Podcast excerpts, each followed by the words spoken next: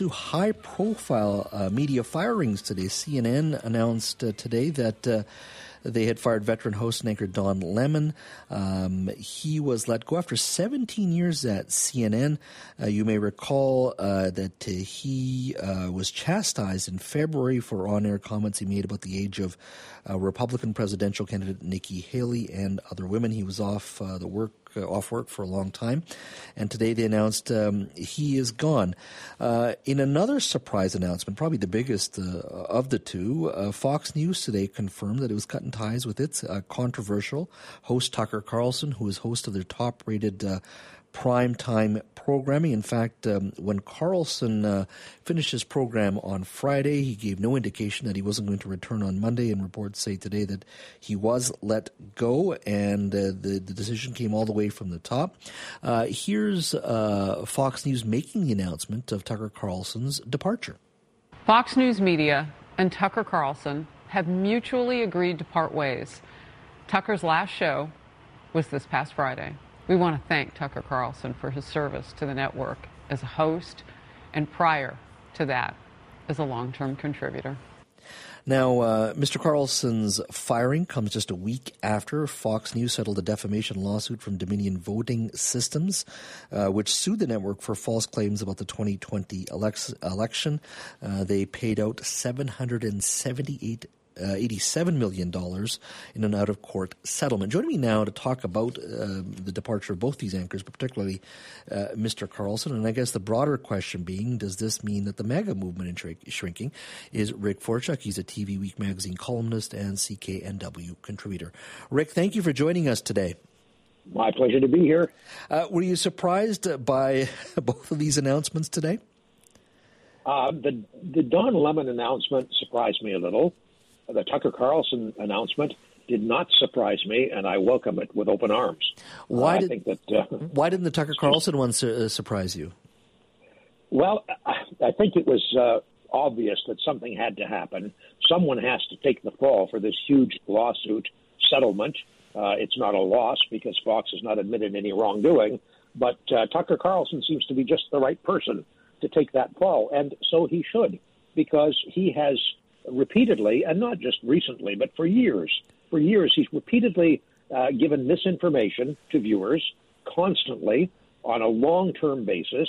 Uh, this misinformation has been sometimes dangerous, uh, sometimes uh, hurtful to other people, sometimes hurtful to organizations.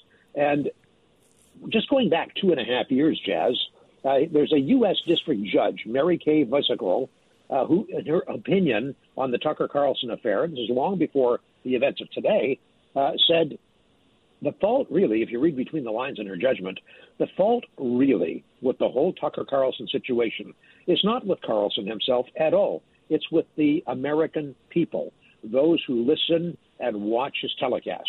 And her judgment said this She said, uh, the general tenor of the show should inform the viewer that Carlson is not stating actual facts about the topics he discusses and is instead engaging in exaggeration and non literal commentary. So, listeners and viewers are supposed to figure out that this is purely an entertainment show in which, even when Tucker Carlson says, and the facts are these, they aren't the facts at all. Yeah, I mean, he's either made them up or been given something that's not true.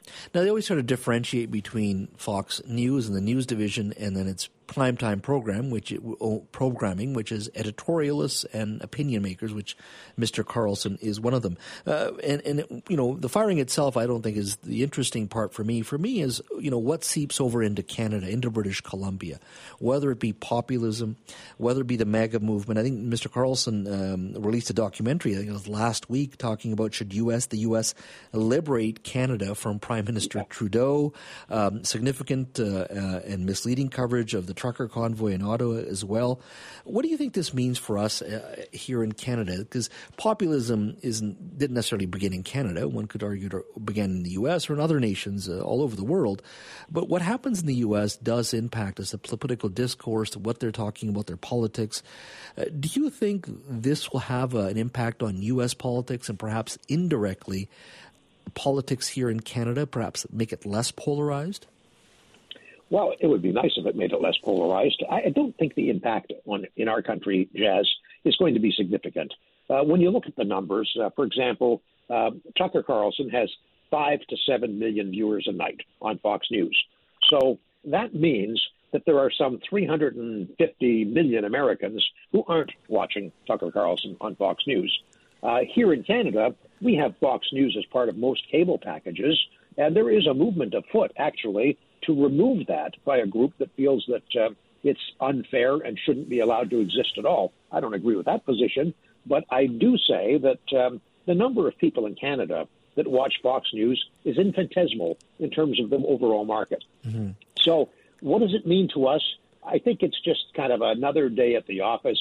The 24 hour news cycle will spin its wheel, and a week from now, we'll be talking about something completely different. In the U.S., different story. You know, I spend uh, usually the first three months of the year, the winter months, uh-huh. in Southern California, in the Palm Springs area, as you know. And um, I have lots of neighbors there who are, for whatever reason, right wing Republicans who live and die with Tucker Carlson. I had emails from several of them today saying, This is just horrible. This is it's the end of America when this is allowed to happen because they believe every word he says. And uh, he says a lot of words that just aren't true. And the judgment that I read to you earlier from the district U.S. district judge uh, said that um, it's on the viewer and the listener. You should be able to figure this out. This guy is not stating facts. This guy is not a journalist. This guy is stating opinion and again exaggeration and non-literal commentary. So I don't think the impact on our side of the border is going to be significant. There will be some people, particularly in media, who will try and keep it alive. But overall, I think to the average Canadian, Jas, I don't think we actually care all that much. Yeah, I mean, I think for the average Canadian, not so much. But it doesn't take a lot of people uh, who are of a certain persuasion, left wing or right wing, uh, to to have an impact on society. Whether it be stopping natural resource product projects that have been approved by government, and in many cases not caring what authorities do, or those on the right who may want to organize a trucker convoy in, in, Ottawa and shut down our capital for a few weeks. And that's what I worry about, whether it's left wing or right wing, is they become emboldened. No matter how small the voices are, if the emboldened ones want to do something, they will do it. And that's the challenge. It didn't take a lot of people to shut down Ottawa for a few weeks. Well, you're right about that, and that's a good point.